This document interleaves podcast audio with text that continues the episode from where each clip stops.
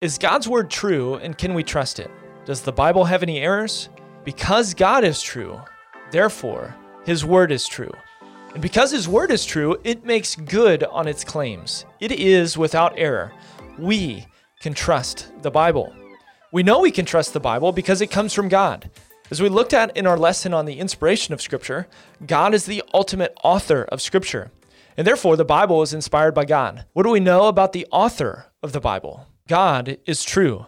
The Apostle Paul teaches us in Titus 1 2 that God cannot lie. The author of Hebrews uses even stronger language when he says it is impossible for God to lie. And this is not just a New Testament truth, it's also revealed in the Old Testament. In Numbers, it says that God is not a man that he should lie. Moses makes a comparison here.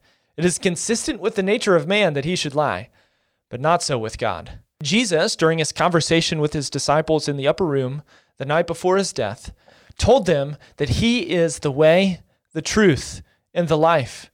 Since the Bible is God's word and God cannot lie, we can then come to the conclusion that God's word is true. The absolute truthfulness of the Bible follows from its inspiration by God. Scripture makes two claims about itself. First, as we've been looking at, God is true. Second, the Bible claims that it is true. The Bible uses different words to teach us that it is true, First is the word true or truth itself. An examination of the Psalms shows this. The rules of the Lord are true and righteous altogether. Psalm 19:9. Your law is true. Psalm 119, 142. All your commandments are true. Psalm 119, 151. The sum of your word is truth. Psalm 119, 160. Every word of God proves true. He is a shield to those who take refuge in him. Proverbs 35. A second word the Bible uses to claim its truthfulness is righteous. The rules of the Lord are true and righteous altogether. Psalm 19:9. If something is false, then it cannot be righteous. It is not possible to be right and wrong at the same time. It's either one or the other. The final word we look at is the word pure.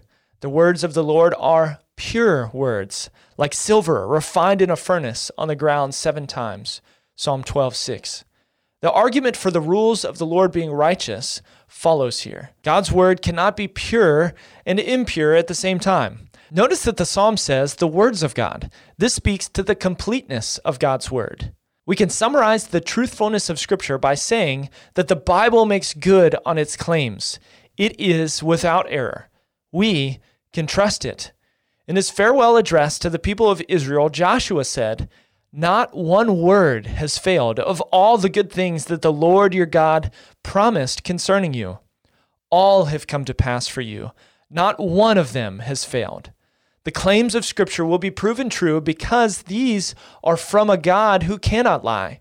It is impossible for God to be inaccurate. He does not possess the ability to lie. Why does this matter? His word then is inerrant simply meaning it makes good on its claims. It will be proven true upon examination. The Bible makes good on its claims. It is without error. We can trust the Bible. How do we study the Bible? Well, that's what we're going to look at in our series on how to study the Bible. We look forward to you joining us in that series.